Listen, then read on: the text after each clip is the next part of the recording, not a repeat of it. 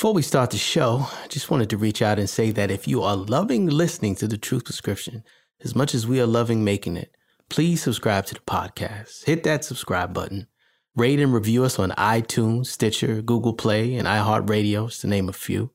And come check us out at www.thetruthprescription.com to get more insights and info because the truth will set you free if you let it. I'm seeing people now getting to their lowest point. I heeded the call maybe four steps away from the lowest, Lowest point. point, Yeah. okay. So I was fortunate eno- enough to to really truly understand that you gotta, you know, oftentimes like if your if your parents tell you to clean the room, your version of clean the room is just throw everything in the closet Close it, yeah. or close the under the bed. Yep. And hey, the room looks the room does look clean, but under your bed is like, you know, the Philadelphia experiment or Chud. Right. Like and this is this is me having to do a deep cleaning and totally empty out the room and and do the floors and you know come back to a real a new me Gentlemen and ladies, brothers and sisters, people, whoever you are and wherever you are, welcome to the Truth Prescription Podcast. I'm your host, Dr. Sekou Gathers, and each week I interview successful people from around the world and discuss how accepting the truth can propel your career and help you live a life of gusto and purpose. No mantras, no gimmicks, just the truth. So close your eyes and open your ears, and let's get into this. Come on. Good people, you are in for a special treat. Today, I had the pleasure of interviewing music industry luminary, director, producer, author, man of many titles. He's the multi hyphenate of multi hyphenates, Ahmir Khalib Thompson. You know him as Questlove. Now, this is a very unique interview because we do discuss music periodically, but really in the context of Quest and his quest to discover truth, to discover love, and to really know and discover self acceptance. So, the first thing we talked about in terms of his truth was his acceptance of his real health battle with lymphedema. And this is a, a story that's very personal, and he's actually never talked about this publicly. So, I just felt very blessed that he he decided to share this on the truth prescription with us. We also talked about the concept of self-sabotage and how prevalent it is among super talented and creative people. We talked about the origin or the real origins of his name Questlove because it it was always confusing to me and I, we finally was able to I was able to get a straight answer on where this name came from and why he decided to, to choose it we jumped into the concept of talking about the typical stereotypes that most black entertainers fall into and what way he sees himself as great. And his answer will actually surprise you. There was four or five things I expected him to say and he said none of that. And just really smart, poignant, thoughtful, thoughtful answer. So definitely check that out really excited for you guys to hear this interview. You know, for me as a mindset coach and life strategist, the interview was amazing because it really exemplifies what my life's work is about, which is really helping people transform through excavating, clarification, and ultimately elevation, right? It's about getting better every day. And, you know, Ahmir is on his own inner journey towards elevation. And so it's just amazing to be with him during this time and space, particularly with everything that's going on in the world. So sit back, relax, close your eyes, and open your ears, and let's get into it. Good people, welcome back. Another episode of the Truth Prescription Podcast. I am your humble host, mindset coach Dr. Sekou Gathers. Uh, super excited today. I have a, a legend, musician, author, investor. am i really storyteller, most importantly, student, Ahmir Khalib Thompson, the Prince. Hello, sir. how you doing I'm I'm doing i'm fantastic. also you know a, a, a satisfied client of yours man yes, satisfied. You are a satisfied client. I've known you. Uh, this is how i knew i made the big time my doctors can personally come to my crib and record a podcast. I was like, wait a minute, my doctors can come to my crib. I don't have to go to them. Wow, I Right. made it. Right, right. And also, Rolling Stone says you're the 54th greatest drummer of all time. Which There's is, a list. is a list. 100, 100th greatest drummers of all time. You're Oh, 54. Wow, I'm in the top. Okay, So you cool. you made it there too. It's not bad, man. Not bad. not bad for some immigrants. I, I like that. Cool. Yeah. Who you t- who you telling? Yeah. All right. Been doing the show for a minute. People that listen know that the truth prescription is basically about interfacing with the truth, Mhm. right? The truth is what often makes us uncomfortable. And, you know, I really wanted this interview to, to be more about you. I mean, obviously, we'll touch on the music, Mhm. but you've got probably hundreds or thousands of interviews about you talking about music.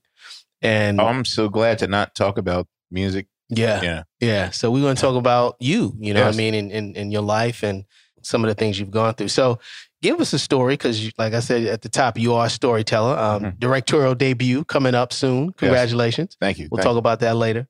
But tell us a story about a time in your life, either personally or professionally, where there was a truth that you either were ignoring or you weren't aware of. but once you accepted it, Right. you had a breakthrough somewhere, right? Whether it was personal or, you know, in love or in, in your career. Right. No, hands down. And, you know, I've been slowly sharing this during like quarantine.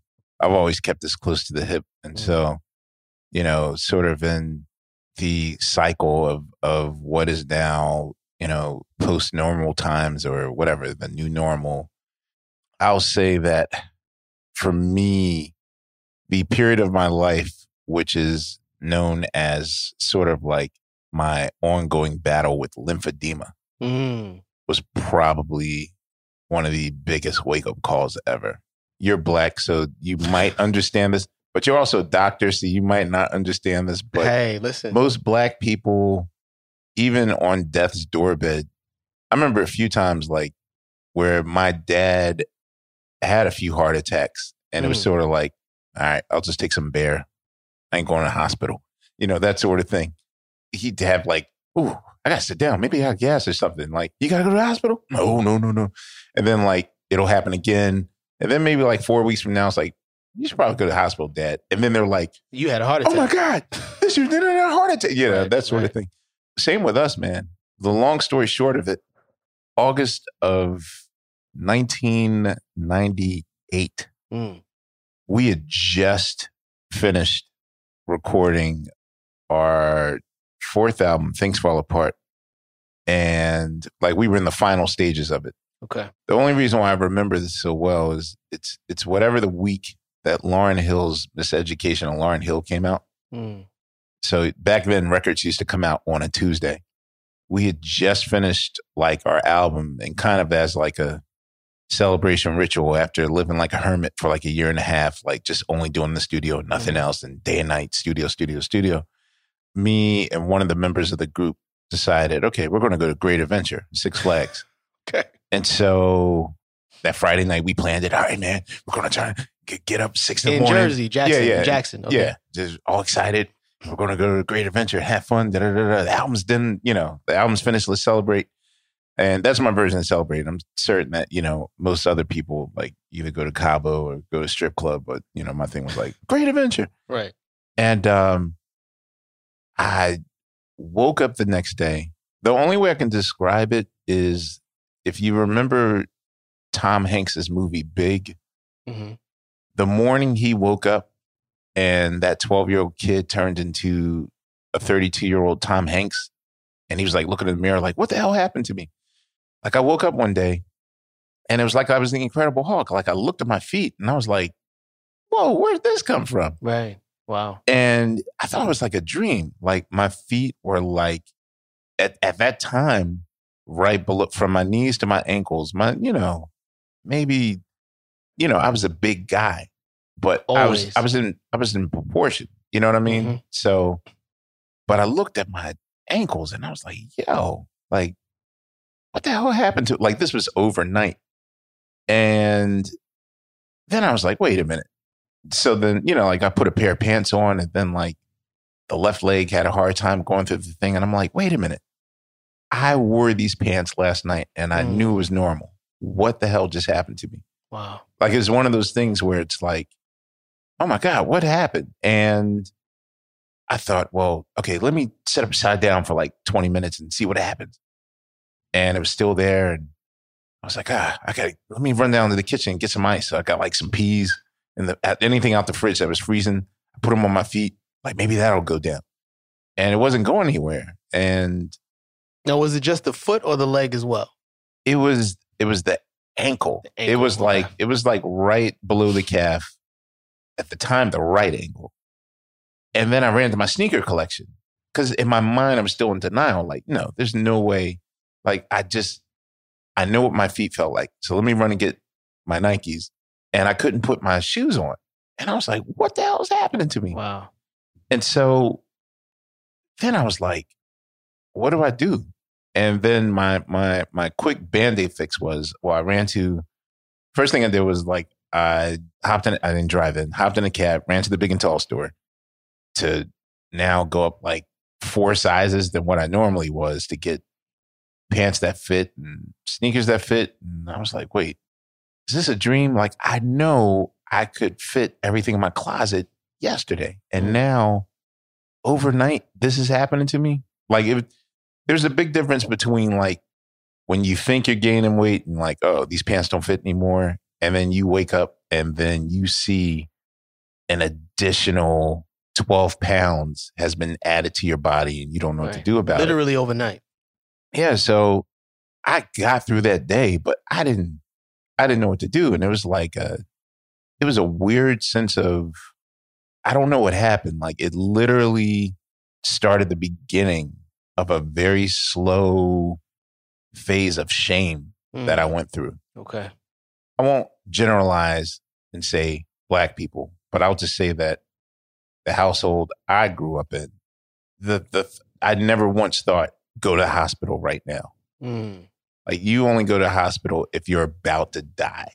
Like this is a guy who has great teeth. This is a guy who until the Tonight Show, like maybe my last visit to the dentist was like maybe 37 years ago. Wow. Now, yeah. of course, I go regularly.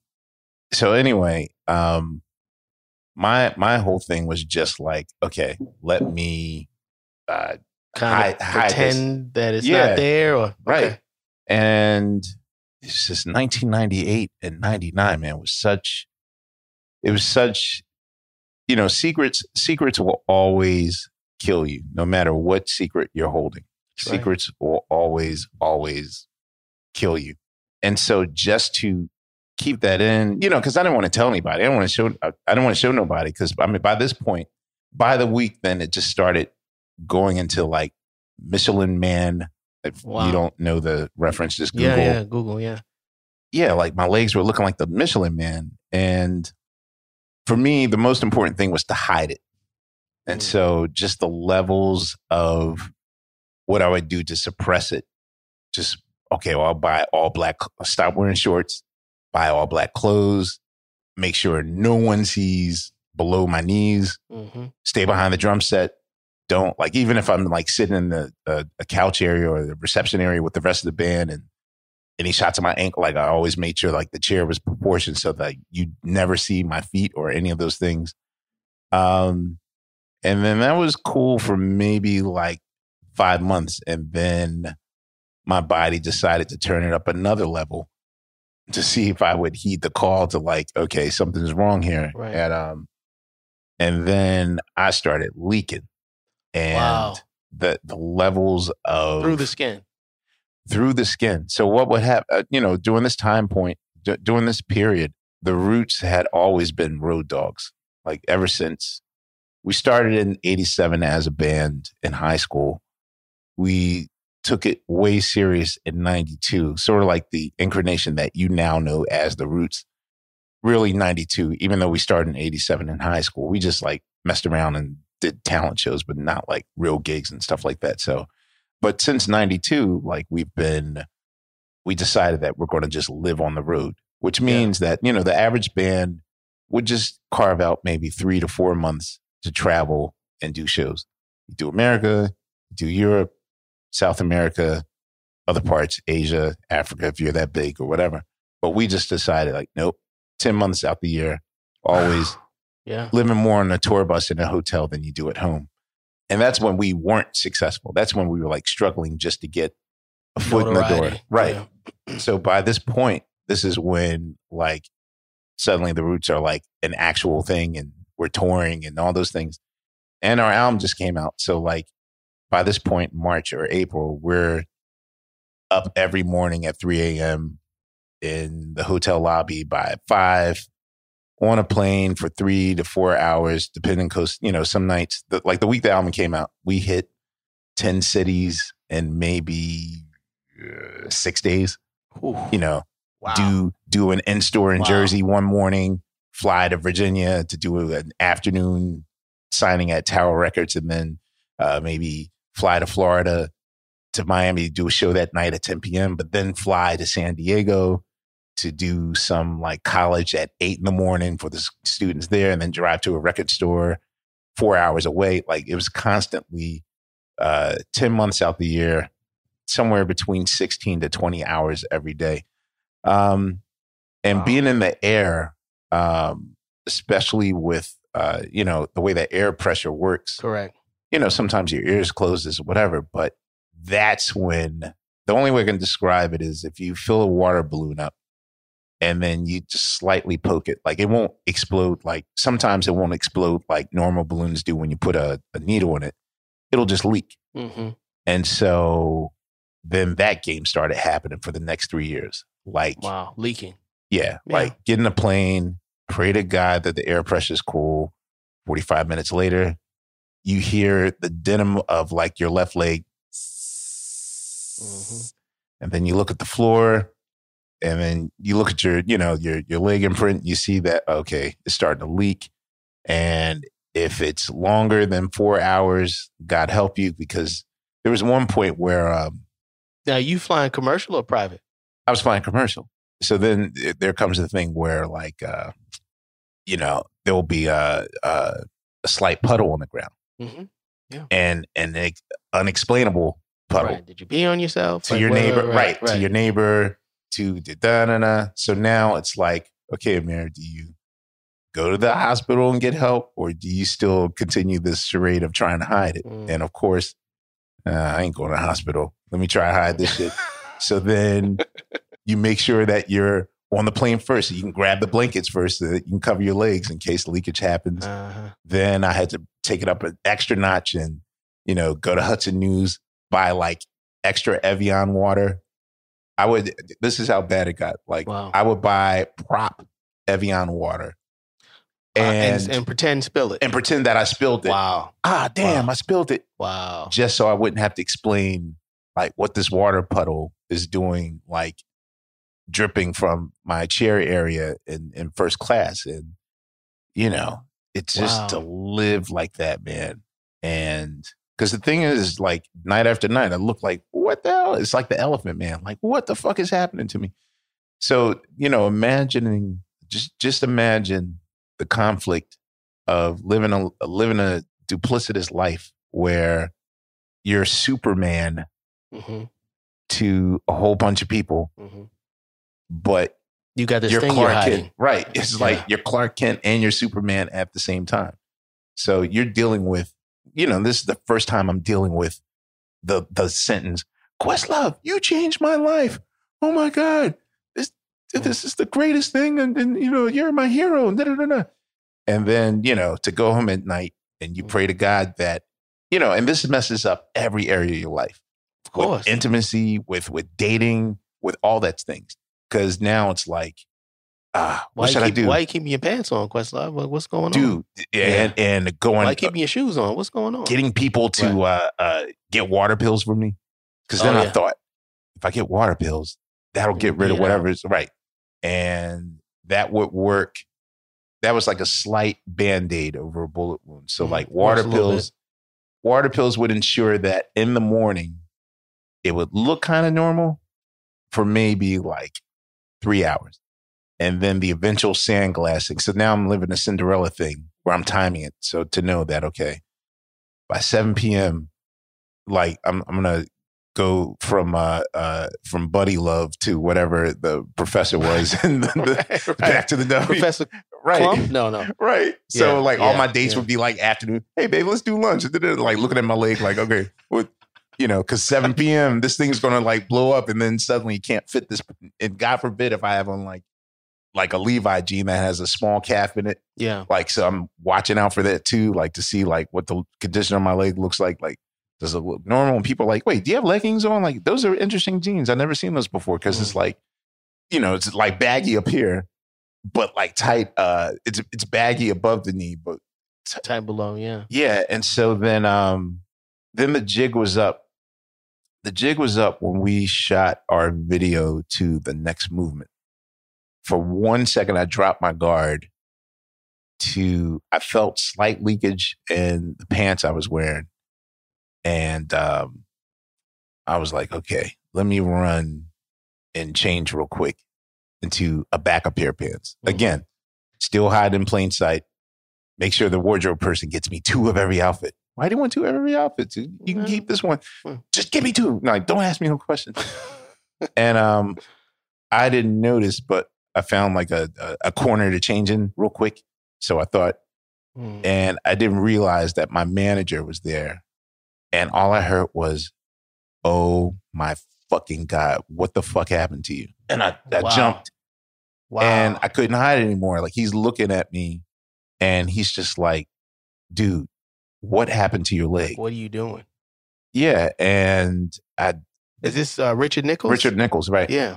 The jig was up and he instantly Wow. I said, look, let me just use this. We were like on the last scene and I thought I was going to hang out with somebody in LA, you know, with dry clothes on, but he's like, no, you're going to Mount uh, Cedar Sinai? right now. At the time, they they didn't know what to make of it. Well, yeah, because it had been now like probably five years, right, since that initial. By this point, well, by this point, it was it was like mid 1999. So this is like Oh, almost short, that's short a year yeah. later. Okay. Okay. So But that long. Okay. I I'd never heard the term lymphedema until maybe by 2003. I heard of it okay. because the thing is that um, What they calling it elephantiasis? Well, they, Um, they, they weren't they, calling it anything. they didn't have they didn't have a title for anything. Interesting. And I, I explained that you know like one day I just woke up and it was like I was handed a prison sentence and no one told me about it, and I I don't know what to do. Like you know, so naturally they thought like, okay, well, it's the weight, da da da, blah blah blah. You know, so I just struggle with it. So disclosure: in 2001, I did gastric, Okay. and the thing that really made it that made that problematic was that I was losing weight everywhere except below the knee. Yeah. So now it's Yeah. like Because it's a fluid problem. It's not a fat problem. Right. And so the thing is, is that I, at my smallest, I got down to like size 40. Okay. But below the knee, I kind of have to be a 48.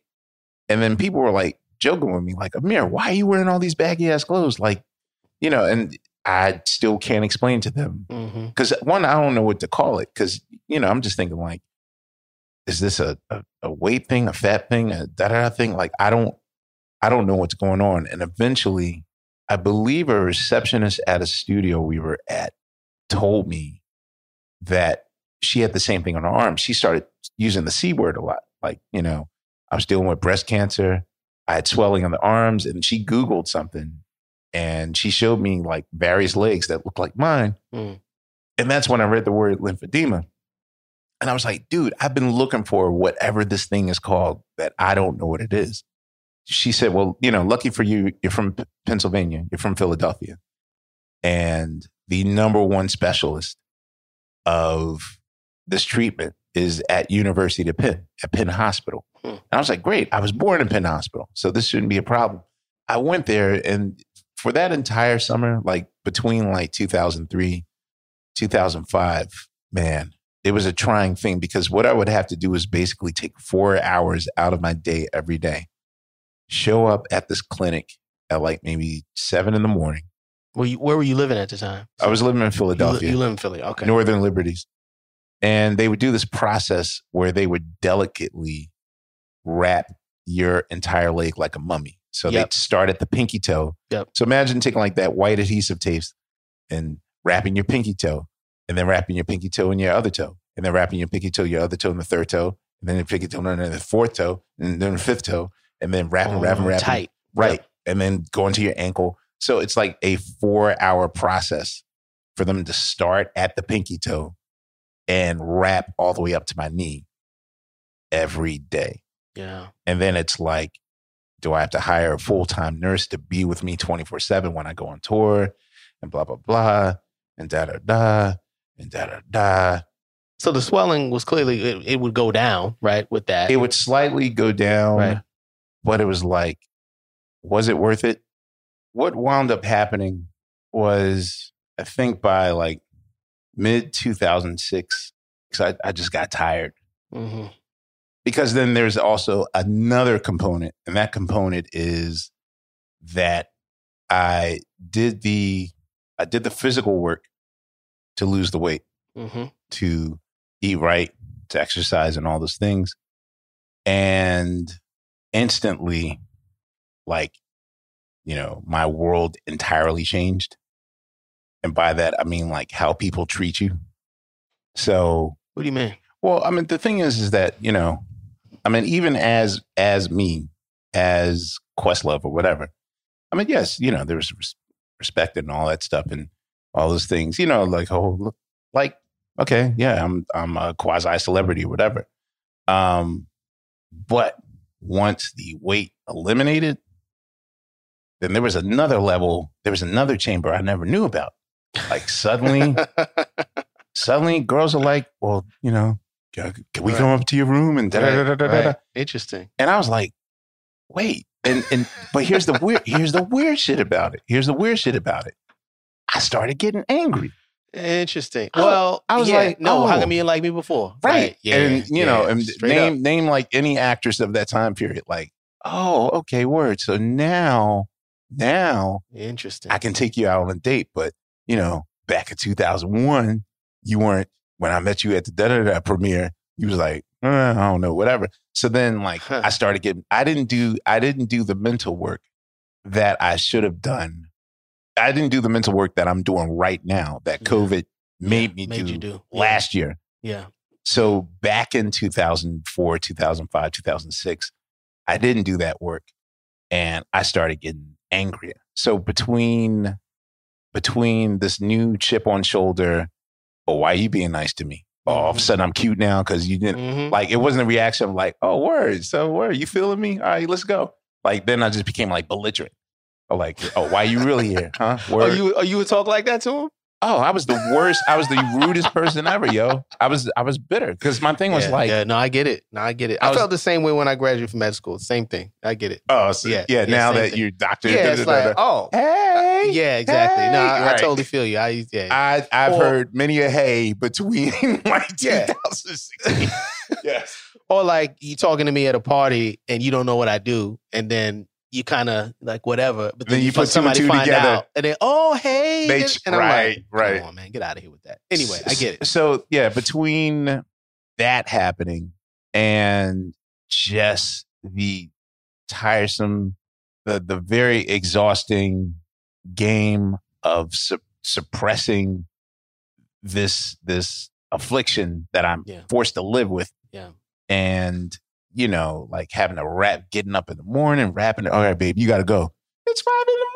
Uh, uh, hey, hey, I uh, don't know tell you. Right. just I got tired of hiding, man. So unfortunately, my choice was, man, I I liked it better when I was fat. Mm, So I actually wow, made that's a- deep. I made a conscious decision to like put the weight back on Yeah. because I thought, well, at least with the top half of me balanced to the bottom half of me, like I'd rather people just think I was fat than I have some sort of unpronounceable disease or infliction. It's the same thing. It's weird. You know, it's weird. Um, I've been going over the Michael Jackson transcripts. There's there's a there's a documentary that they're working on right now about the whole post 1993 Michael Jackson situation. which I mean, kind of points to his innocence. But there's one thing that when he was, uh, he discovered the ver- vertigo after the the Pepsi fire. Yeah. So when he got those third degree burns, and they were trying to differentiate the difference between the third degree burn and what's this thing on your back. He's been dealing with some form of lupus since like 1977 and okay. never dealt with it. And once it was first presented to him that you're kind of in the early stages of that. I wouldn't do this tour if we were you. Like you need to take a year out to do this. Da da da da da da da. Mm. da. His decision to not do that was based on. I mean, you know, again, black people's relationship with science and medicine and all things medical. I'm sure now today, like even you're somewhat frustrated by like these like Hotep Facebook takes on fuck Oh, that yeah, man. I yeah. you know, I don't believe in science and uh, they trying to get us. And you know, and, and I understand I understand that the genesis of that is based on our experience here in this country hundreds of years ago with Yep. how gynecologists treated black women and, and did operation. You know, this is not the Tuskegee experiment that we're living through. So Michael's decision to not announce that was kind of more based on like you remember like our relationship with AIDS in in eighty in the early eighties, Yeah. It's like how yeah, bad Eddie Murphy was, Yeah. and we'd say, "Oh, I don't want the AIDS," and you know yeah, that sort of thing Yeah. Yeah. yeah, for him, it was like th- that was admitting that something was wrong with him, you know, like that sort of thing. So he'd rather just hide it. And it's like, dude, if you just admit it, like, okay, yes, even your beloved hero has, I mean, one, he could have helped people and brought Mhm. attention to a situation. Right. But what you, what we now know of what became of his life, you know, post 85 to his death is just what I was doing. Like his, him trying to hide Mhm. and conceal and hide. Well, let me balance out the rest of my skin to look like this so that it doesn't look like that. But now look like I'd rather, you know, for me, it was like, I'd rather people just think I'm fat and unattractive than to ever admit that You had a problem. I had lymphedema. yeah. And it really wasn't until 2018 that not only did I really deal with it, because in 2018, I, I, I also discovered that a lot of uh, afflictions that we have, a lot of that stuff is emotionally based. Correct. I, Yeah. The mind body connection is is strong. exactly. It's like something like 85 to 90% of disease is actually psychologically based. Not that the Exactly. body doesn't have real reactions. No, no, it has real reactions, but, yeah. the, the Yeah, genesis the of genesis, it the is, nidus. Yep. is how your brain I see it. In, I see it when I work with clients all the time. Yeah. Right. And so with me, I think just my fight or flight solutions were basically to hide in plain sight and just show no emotion, hide. Sim- similar to like me hiding once I had lymphedema, like make sure I'm sitting in this position so no one sees my legs and da da da. That was me for life. Like I didn't want to get, I lived in a neighborhood with a lot of bullies. hmm So the worst thing my dad could ever say to me was like, go to the store and get some bread.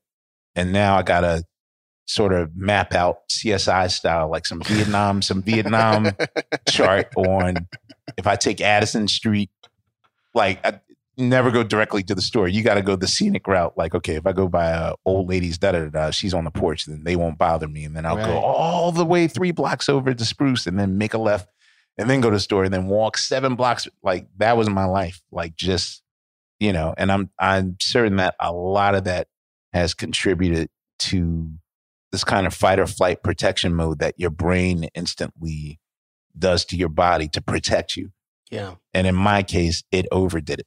It's like, you know, like a mummy, like it, a protective wrap, except I did mine probably 47 million times over and had to sort of deal with this. So as of like really a year ago, Mm. when the world stopped, that's when I finally had to, to Yeah. you know, stop.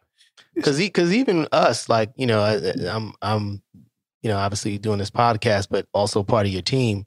We made recommendations to you I mean, I've, I've been working with you at least four years, at least two to three years ago. we, Like make consistent recommendation, and you and you tell and you say, okay, yeah, all right, Yeah. You- Right. You you have to you I know that the saying's always like you have to reach your lowest point. I wish it wasn't like Yeah. that a lot.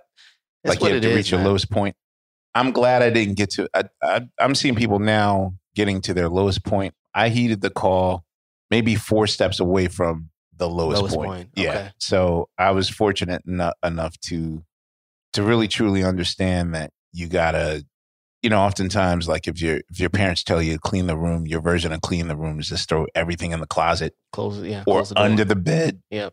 And hey, the room looks the room does look clean, but under your bed is like, you know, the Philadelphia experiment or C.H.U.D. Right. like- Right. And this is this is me having to do a deep cleaning and totally empty out the room and and do the floors and, you know, come back to a real a new me. Well, it, you know, it comes down, Ahmir, to basically accepting how you feel, right? That's Right. the basics of it. Mhm. Because even I feel like when you had the quote mistake when your when your manager saw you changing in that mm-hmm. moment, that wasn't a mistake, right? That was probably Oh, that saved my know, life. yeah, that was probably a part of you that really wanted this thing to come out, right? Because as careful as you are, as intelligent as you are, you know where the hell to go to change, right? Right. And so it all comes back to the image, you know, trying to protect the image and really just really needing to connect to yourself, connect to, you know what, deep down inside, I really know there's something going on, but I'm just going to Mhm. push it all the way, push it all the way, push it all the way. Right. And so that's that's important. And and I know because I've seen the work, you've gotten to that point. With some help, you've gotten to that point. Yeah, I, I've studied how smart our brain is, especially, you know, the other parts oh, of oh yeah, the other parts of our brain that we have no control over. right. The unconscious. the alpha, the beta, the theta, the Yep. delta. Yep. I forget the, the the fifth part. I'm certain that a lot of that also had to deal with uh uh with maybe perhaps there was a, a psychological fear of success. Right now, I'm really obsessed with. I'm about to work on a film. Okay. I, I accepted my my second film. I'm about to do the life of Sly Stone. Mm. And a lot of people really don't know the intricacies of what Sly Stone's life was. But at the time when I was doing, when I was cutting my Summer of Soul documentary, of which Sly is in, part of the narrative of the, the Sly contribution to that film was that his performance. Okay, so for your listeners that need context, I've been fortunate enough to be given my directorial debut, which is basically, in the shortest sense of it, even though I hate calling it this, just for time, I'll, I'll, I'll make it quick. They call it Black Woodstock. In 1969, the black equivalent of the Woodstock Festival happened two weeks before actual Woodstock. in Harlem. Yeah, in Harlem for over 300,000 people the summer of 1969. You know, it was documented and, and filmed just like its counterpart in Woodstock. And the story is basically when the film Woodstock came out, then all those acts became like household words, you know, like they were all world famous. And Woodstock wound up defining a generation. Like, I mean, Woodstock's just a town, but suddenly it's a way of life. It, it, when you say Woodstock, you instantly think of like, oh, hippies and peace and love and da da da da. LSD. Right. Well, all those things. and the thing is, is that kind of in the ongoing story of Black erasure, um, Mm. they tried to sell the black version of this film, and nobody was interested. And they were like, "But it's it's like the Black Woodstock, and it's Stevie Wonder, and it's Sly and the Family Stone, and Nina Simone, and the Staple Singers, and BB King, and all these great luminaries, Hugh Masekela, you know, Mongo Santamaria, like all these greats."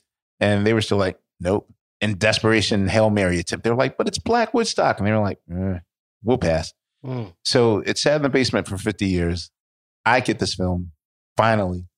How did you get it? You you knew about it. You knew that you had known somebody presented it to you. I didn't know about it. I'll say that my my two producers, I'll be honest with you, because of the level well, you know me well, but for those that don't know, um my level of pop culture collecting is, sort of like have you ever seen uh, a 40 year old virgin? you know, the way that his house had like all the Star Wars, like Yes. big action. Yeah, that's me with like any soul artifacts. Like, Mhm. oh, Bootsy's rubber band lunchbox, 500 bucks? Yeah, I'll get that. You know, old Parliament Fun- Funkadelic uh, concert tickets. Yeah, yeah, I'll, I'll take that too. Like, I'm that guy. Um, I'm a, I'm a pop culture hoarder. And so oftentimes different collectors will hit me up. And I just thought that these two were two guys trying to flex on me Mm. about some mythical alleged concert that 300,000 people saw that I just Googled and I didn't see one article about it. Wow. So you're trying to tell me Stevie Wonder, Sly and the Family Stone, and like 18 other acts of the day were in Harlem giving a concert and it's just like Woodstock and it was recorded and not one person can talk about it. Like no one. Right. So I thought they were just trying to game me up for some tonight, tonight show tickets. You know, we were the hottest game in town and, you know, Right. like, I, I don't know if y'all, I can get y'all in, but, uh, they were like, yeah, we want to show you this footage. So let's come to the show. And da, da, da, da, da. I'm like, Okay. all right, y'all, y'all trying to gas, or whatever. Okay, Right. just take the tickets. You don't have to lie about it. and so, of course, they come with the footage, and I got humble real quick. And I was like, what the hell is this? And how come no one knows about it? And then instantly, and this this ties back to the narrative that I told you earlier. In an instant, I got scared. yeah. You're And like, was no, like- no, no, never mind. Yeah. I was like, oh, uh, why, why?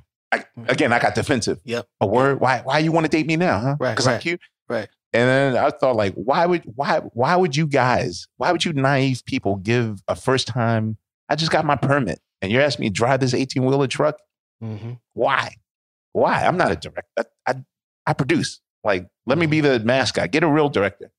I tried to duck and hide and duck Yeah. and hide, and they kept knocking Kept calling. you're the person to do the story. I'm like, dude, go to Spike. Lee. They're like, Spike Lee got three movies after this. He ain't doing it. Well, you ever doing that? Nope. He got Malcolm Lee, Spike's cousin. Like I named every, I named every black director I could think of, and they were like, no, dude, we're coming to you because one, you've written four books already, so we know you know how to tell a story, and you know you're just a natural storyteller. Like, why wouldn't you jump if if there's any chance for you to jump in the movies? This is the perfect entry for you. And I was like, well, okay, maybe. Fine, I'll do it. Have you read um the Upper Limit Problem by Gay Hendricks? No, I know Gay Hendricks' name, but no, I never. All right, I'll send you. I'll send you the link. It's a great book. It's it's a small read, but it's exactly what you're talking about. That we create these artificial boundaries for ourselves, Right. and then because we start touching it, then we do something to sabotage it All the Auto- time. all the time, automatically. So the weird thing is that I know I'm very familiar with uh, self sabotaging. Yes. You know, it's always easy for a person to see when other people have it, but they can't. I forget the biblical term. Like you, you can see, you can't see the board in your eye, but you see the speck of dust on someone else's Right. uh, shoulder, that sort of thing. I famously have said that you know I've always been kind of uh, in the passenger seat next to some of the greatest artists of all time, but they all have like one thing in common. Like this artist always takes, you know, 10 years to finish their record. And this artist always constantly shows up late to their shows. Lauryn Hill. This, I ain't saying names. I ain't saying that they stopped talking to me for five years and just recently started talking to me a year ago. I didn't say none of those things. No, but there's there's there's there's a common like I don't I don't think I think with most artists it's it's there's that level of greatness, but then there's also another thing of just absolute questionable and it's not even like artist artists like anyone that you see that gets arrested multiple times yeah. anyone that you see Overdose. I mean, DMX is a perfect. dude Perf- i was perfect i was going to say. Yeah. like you know there's there's other vices that you can choose like you know uh, there's Women, food drugs. Yeah. all those things Yeah.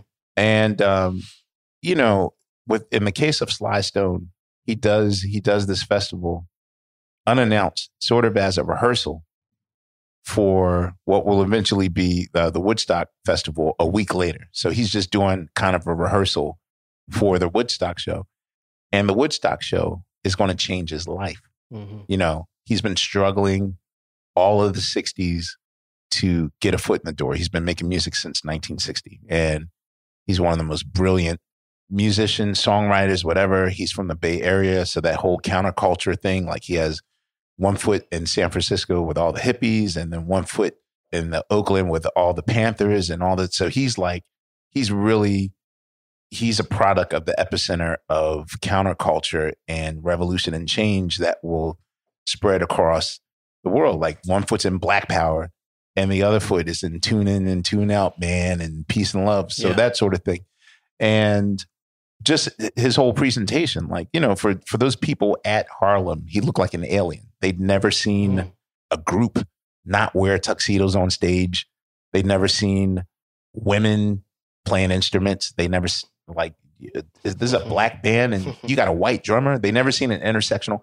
Everything about him was new. And the thing was is that he was literally the living manifestation of whatever Martin Luther King, this this utopian Benetton ad, I know it's an old reference, uh, for Martin Luther King's uh, dream speech, like where black and white and, yeah. and men and women and, and, and cousins and friends get together, and that like that's what that group represented. And so when he does Woodstock and it changes his life and he becomes a household name, of course, his boss at at, at Sony, Clive Davis, is like, dude, the next record you deliver, oh my God, you're going to be God. Mm. Now, mind you, this is 1969. So this is sort of like the first of its kind. Now it's no big deal. You know, like back in 2006, a 24 year old Drake can be told by an A&R, yo, man, you're going to be the biggest thing watch. You're going to be the biggest star in the future. I can, I can feel it. And Drake can accept it. But, you know, like back in 1969, where previously, not even previously, maybe last month, you know, someone's trying to lynch you because you're black or whatever, like to live in the 60s and mm-hmm. experience that level of, of terrorism that black people going through, like that, that must be part of my French, a mind fuck, especially if you're successful and you get to make it, like you're chosen to make it, but guilt. Yeah. Yeah, the guilt of it all. And so all Sly has to do, all he has to do is to simply take the ball, lay it up in the court, and win the championship. And there's five seconds left in the game. No one's blocking him and he's running to the court and he jumps and man, he just spikes that ball out the stadium. And that's always been my number one obsession. Like, what happened in 1970 that made you just like that's the that's the first true example of like artistic sabotage, sabotage. Yeah that I saw and the difference between like his version of it and say maybe Billie Holiday's version where you could just say like, oh, well, it was drugs and da da da da, and she was a tragic artist. But this is someone that actually had like, hey, we're going to give you the keys to freedom, and he destroys it.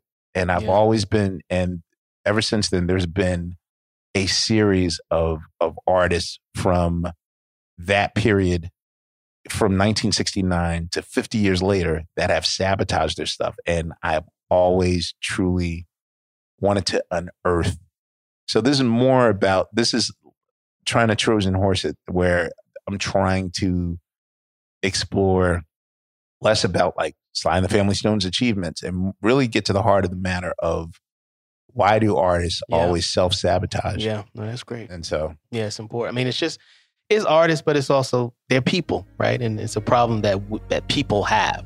You know, that we get to a certain level in our head that we can't go over and then we just put all kind of roadblocks and things in our own way. Yeah.